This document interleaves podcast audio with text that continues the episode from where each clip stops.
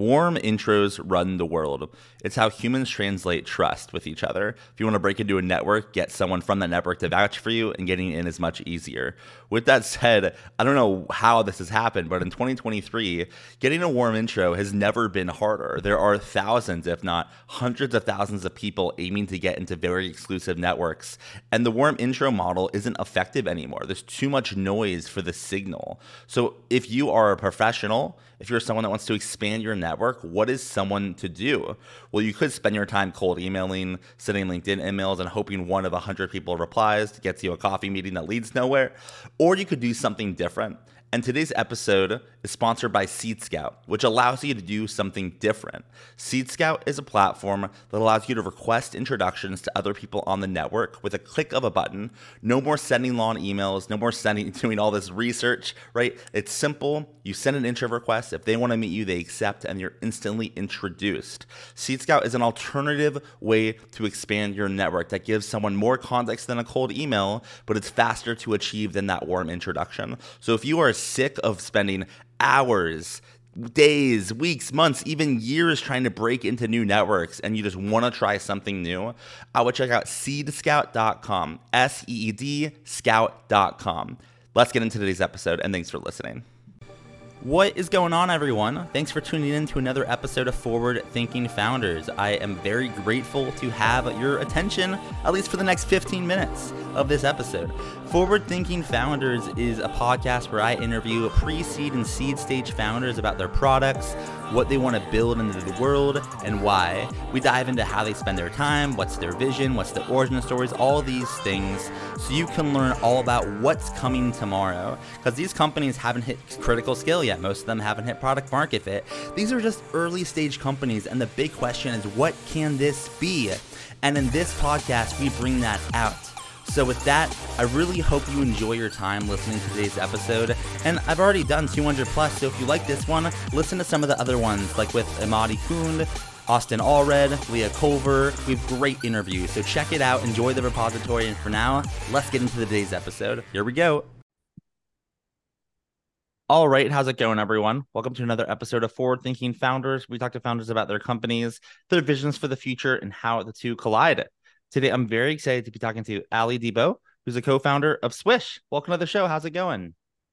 Thank you so much for having me. I'm doing well. It's hot and humid in New York, so fully living out that midsummer dream. Yeah, I think we're all. I feel like across the country, we're all just re- ready for the fall. It's. Uh, I'm out here in Phoenix, and it's also a little toasty. So I'm looking forward to that October, that October weather going on. Totally. So let's just dive into to what you're working on. For people that haven't heard of Swish, what is it? What are you working on? Swish is a social app that helps you deepen the connections with people that matter to you. There's many ways to go about deepening people that matter to you. How do you want to get to know someone well? And the way that we're starting with this right now is making it really fun and easy to be able to share the activities of your daily life with your friends. So connecting with things like Google Calendar, Spotify, Apple Health, and making it really fun and gamified to be able to learn more about your friends. So doing this in a way that feels interactive, engaging, and it doesn't feel like a task or like a data report when you're learning what songs or like what music your friends listen to, but making it engaging, almost like making it fun to eat your vegetables. I love that. I feel like a lot of people listening w- would align with that and be excited about that. So I'm curious, kind of from from right here. Let's say someone hears about the podcast, you know, or sorry, hears about your company on this podcast. They want to sign up. They want to engage. How does someone kind of like use the product or engage with it? Is there like, is it an app? Is it a website? Do they have to log in? Can you kind of walk us through a little bit of the user experience of uh, what someone would kind of go through if they were to engage with the product? Absolutely. So as of today, it's mid August. We're launching in a couple weeks to NYU and Princeton.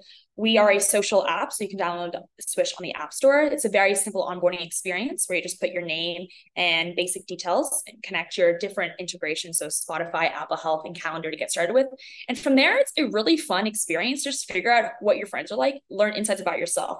So every day, you have a few questions where you can learn things like who's most likely to listen to Olivia Rodrigo while having sex? Who's most likely to have run a marathon before breakfast? Kind of snarky, sassy questions, but after you basically get the question right or wrong, and there is a right answer with most likely to because it's based upon data, you're able to say, oh my goodness, like you and Matt both listen to six hours of Olivia Rodrigo.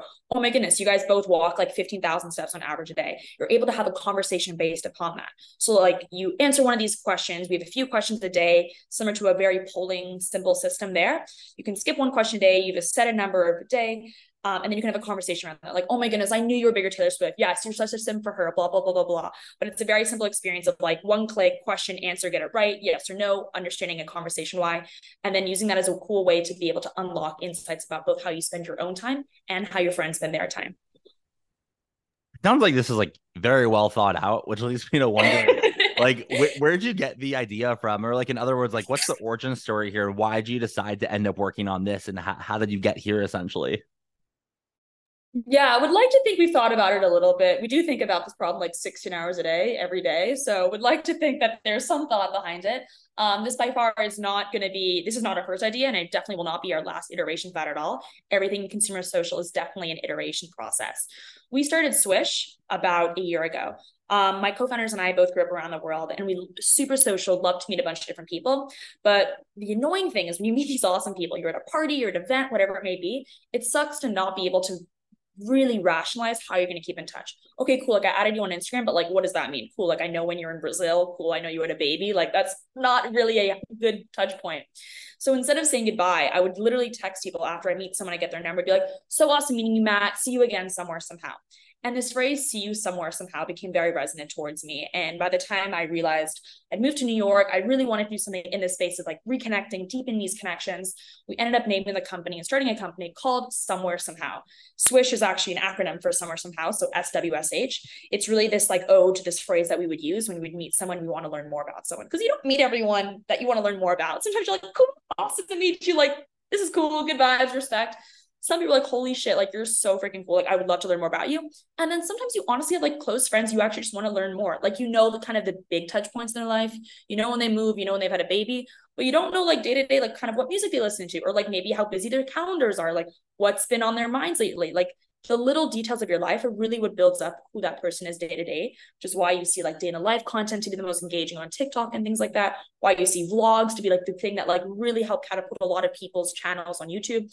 It's the little things that count. Everyone knows how to share the big moments. Everyone knows how to do a press release, a PR, an announcement, blah blah blah. It's how do you make those little moments feel special?